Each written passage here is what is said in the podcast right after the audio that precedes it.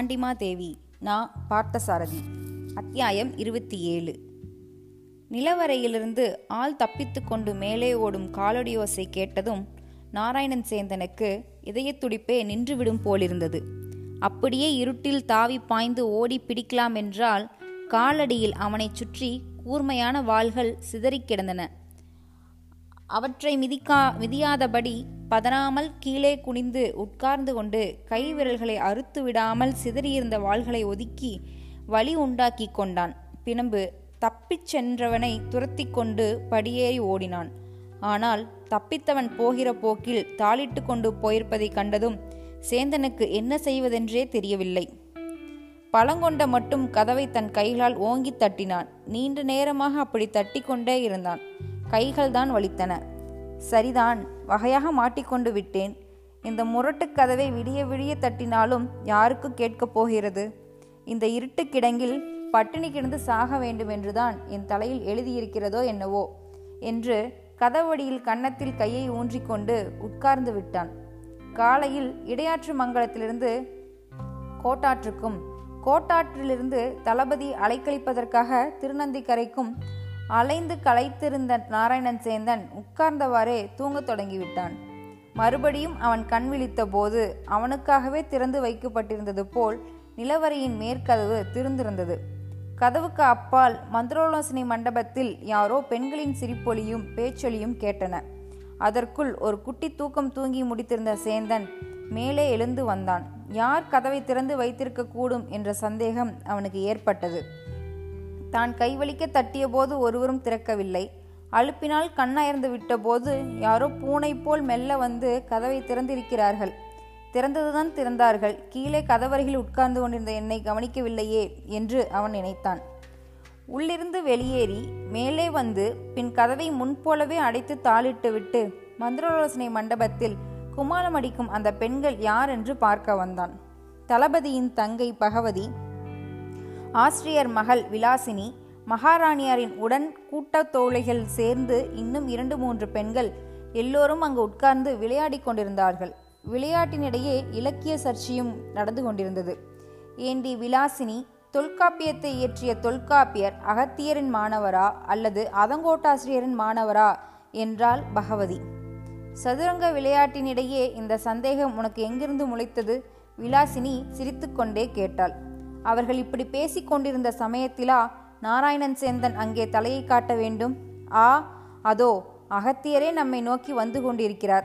அவரையே நேரில் கேட்டு விடலாம் என்று நாராயணன் சேந்தன் குட்டையாயிருப்பதை சொல்லாமல் சொல்லி கேலி செய்தால் ஒருத்தி. ஓ இந்த அகத்தியரா?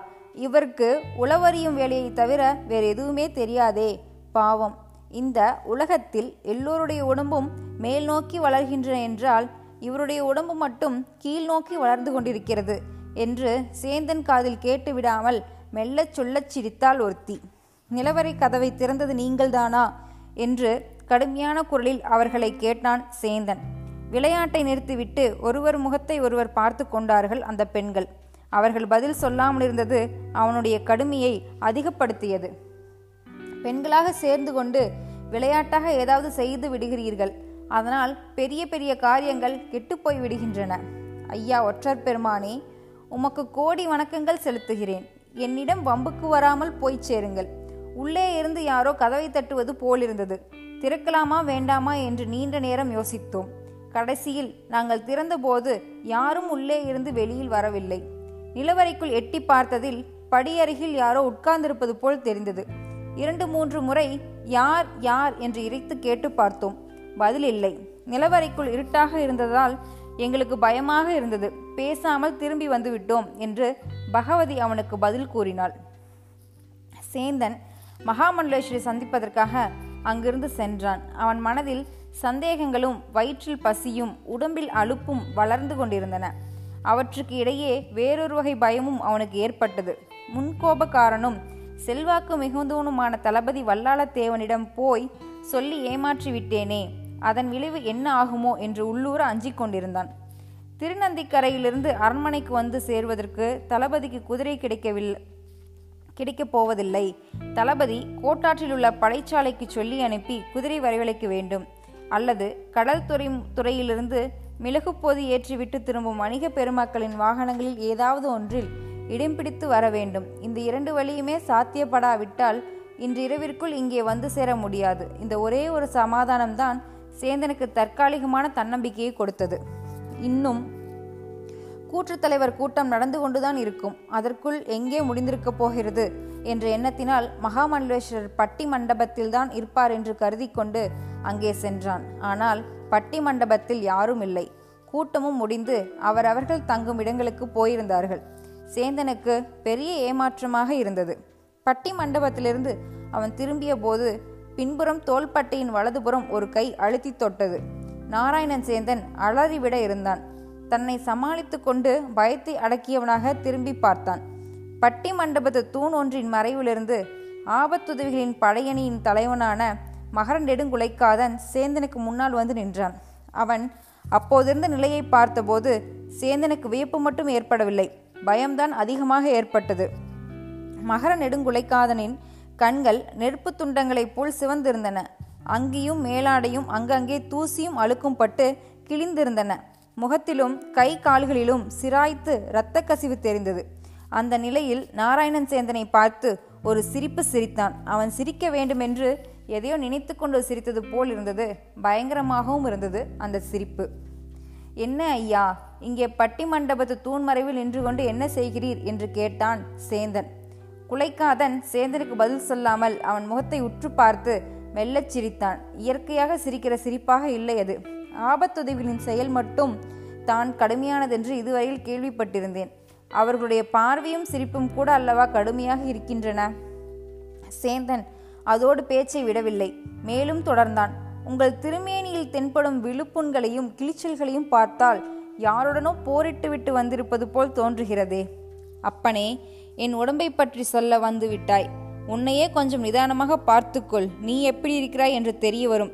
எதையோ மறைத்து கொண்டு சிரிக்கிறார் போன்ற அந்த மர்மச் சிரிப்பு அது ஆபத்துதவிகள் படைத்தலைவனுக்கே உரியது போலும். பேச்சின் இறுதியில் கடைசி வார்த்தை அவன் வாயிலிருந்து வெளிவந்து முடிந்த பின் அந்த சிரிப்பு மலர்ந்தது. குலைக்காதன் கூறிய பின்புதான் சேந்தன் தன் தோற்றத்தை தானே பார்த்து கொண்டான். ஏறக்குறைய தன்னிலையும் அதே போல் இருந்ததை சேந்தன் அப்போதுதான் உணர்ந்தான். அடடே இந்த தோற்றத்தோடு மகாமண்டலேஸ்வரி பார்ப்பதற்கு வேறு கிளம்பி விட்டேனே.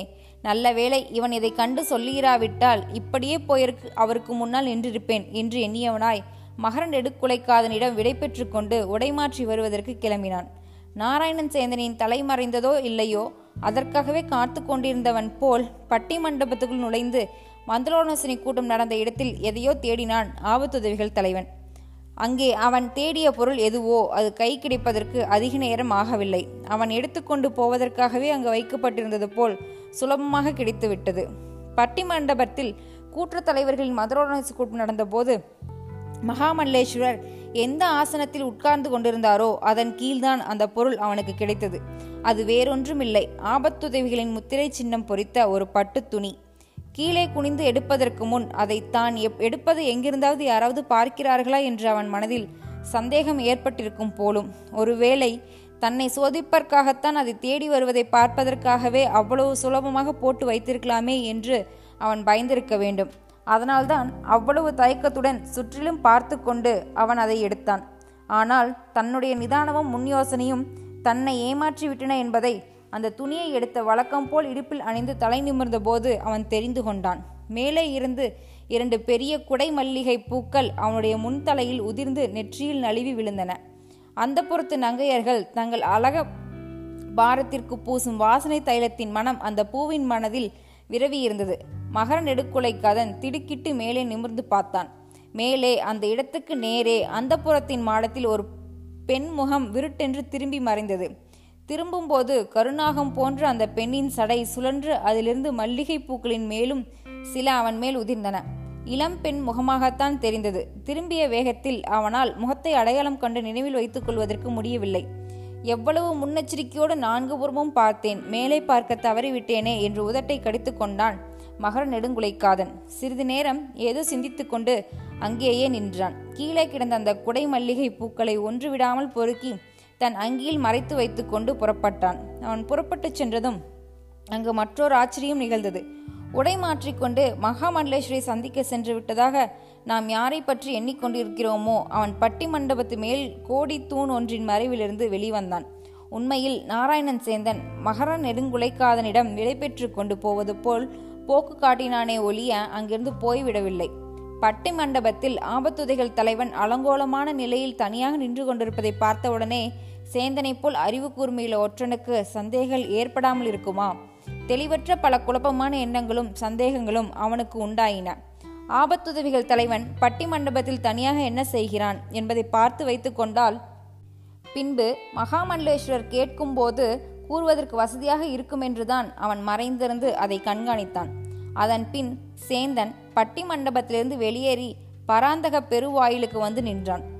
பராந்தக பெருவாயிலிருந்து மேற்கு நோக்கி இரண்டாங்கோட்டை வாசல் திருச்சுற்றினுள்ளே சென்றான்.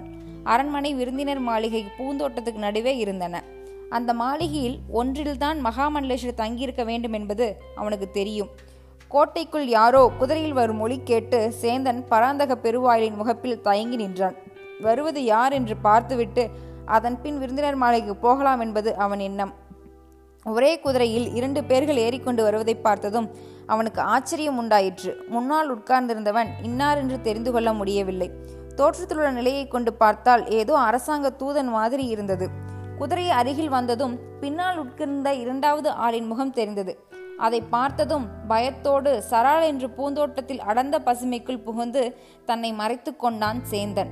கோட்டைக்குள் வந்த குதிரையில் வீற்றிருந்த இரண்டாவது ஆள் வல்லாளத்தேவன்.